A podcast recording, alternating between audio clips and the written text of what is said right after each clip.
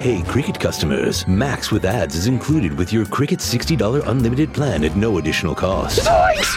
Max is the streaming platform where you can watch Scoob, Meg 2 The Trench, The Nightmare on Elm Street collection, and so much more. Remember me. Just log in with your Cricket username and password to experience Max on all your favorite devices. We've never seen this before. Max, the one to watch for a good scream with Cricket.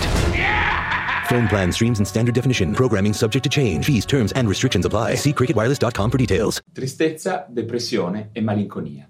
Quali sono le differenze? Una delle domande che, implicitamente o meno, viene più spesso rivolta agli psichiatri è quale possa essere la differenza tra sentirsi tristi ed essere depressi. In questo breve video vi spiegherò qual è la, la differenza fra questi due stati d'animo.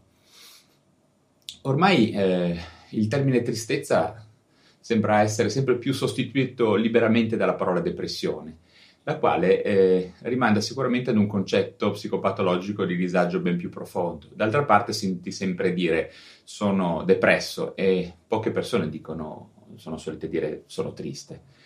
Ormai il termine tristezza sembra essere sempre più sostituito liberamente dalla parola depressione, la quale eh, rimanda ad un concetto eh, psicopatologico di disagio ben più profondo.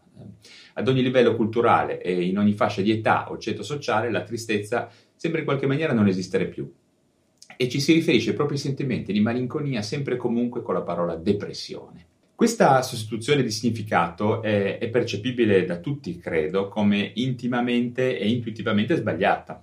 Eh, ovviamente sul piano tecnico, parlando da medico e da psichiatra, una persona si definisce depressa quando la deflessione del tono del suo umore non è spiegabile da una narrazione esistenziale, ovvero ehm, se quello che mi è capitato, eh, diciamo, rende ragione del mio stato d'animo in cui l'umore è deflesso. Eh, ad esempio, se io ho subito un grave lutto, ovviamente sono triste e non depresso e entro certi limiti temporali e di intensità di questa condizione ehm, non sarà appropriato che mi vengano prescritti ovviamente dei farmaci. In estrema sintesi, la tristezza è una condizione umana che può essere compresa mediante la narrazione, mentre la depressione risulta incomprensibile agli altri e spesso può diventare una malattia. D'altra parte, le spiegazioni tecniche e il riferirsi ai nostri sistema, sistemi di classificazione eh, diciamo, delle psicopatologie soddisfano poco in termini di comprensione profonda di questa sostanziale differenza ehm, che non è neppure lontanamente, come molti pensano, di natura quantitativa. Eh, questa mh, riflessione, quello che dico in questo video,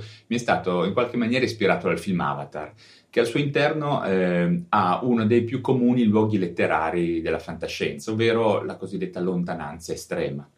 In questo film un uomo è inviato in una remota regione dell'universo lontanissimo dalla Terra. Eh, un meccanismo simile, un meccanismo narrativo simile lo troviamo anche, eh, anzi forse in maniera ancora più raffinata e struggente nel film Interstellar, dove uno scienziato è inviato nelle più remote pieghe dello spazio e del tempo per cercare il modo di salvare il pianeta Terra riflettendo su queste trame, su queste eventualità, viene da chiedersi cosa potrebbero provare le persone legate in qualche maniera emotivamente, sentimentalmente al protagonista di Avatar o di Interstellar, coloro che provano amore ed attaccamento per loro e che genere di sentimento possa evocare questa distanza enorme, diciamo, dall'oggetto amato, disperso nelle pieghe dello spazio, che eh, alla fine della storia vivrà, per esempio nel caso di, di Avatar, vivrà per sempre su di un pianeta alieno eh, e quindi insomma manterrà questa distanza in maniera indefinita o eh, che deformerà in qualche modo per sempre la distanza spazio-temporale con la figlia nel caso di Interstellar. Questa situazione estrema potrebbe senz'altro evocare una forma di tristezza, ma anche eh, una più, diciamo, eh, elaborabile ehm, e rincuorante sensazione di malinconia che emerge dalla consapevolezza dell'esistenza, o potremmo dire della persistenza dell'oggetto amato, seppur in un'altra forma in qualche maniera, in un altro luogo, in un'altra dimensione spaziale e temporale. Ovviamente ben altra situazione eh, e ben altro genere di stato psichico sarebbe quello relativo alla morte di questa stessa persona, al suo non più esistere, a non esserci effettivamente più, in nessuna dimensione. A mio parere, quindi, la parola tristezza si può ben riferire, secondo una prospettiva psicodinamica, ad un sentimento che si rivolge ad oggetti o parti di noi che, seppur difficilmente recuperabili, eh, sono ad una distanza eh, reale o metaforica in potenza ancora percorribile, seppur a grande fatica. Mentre la depressione eh, riguarda tutto ciò che di fatto non è più raggiungibile perché ormai è finito, è andato via per sempre. Quindi, come potete ben vedere, la differenza tra tristezza, tristezza e depressione, al di là dei tecnicismi, diciamo, e della clinica, della psichiatria, non è di tipo quantitativo, ma è di tipo qualitativo. La depressione non è per niente una forma di tristezza molto grave, come molti pensano, ma in realtà rimanda ad un sentimento molto più complesso di perdita assoluta, completa e irrimediabile dell'oggetto amato nel senso psicoanaliticamente più esteso del termine, quindi anche, eh, diciamo, metaforicamente ad una parte di noi.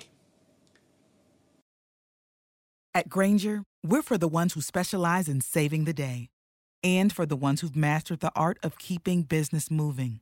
We offer industrial grade supplies for every industry with same day pickup and next day delivery on most orders, all backed by real people ready to help. So you can get the right answers and products right when you need them. Call, clickgranger.com, or just stop by. Granger, for the ones who get it done.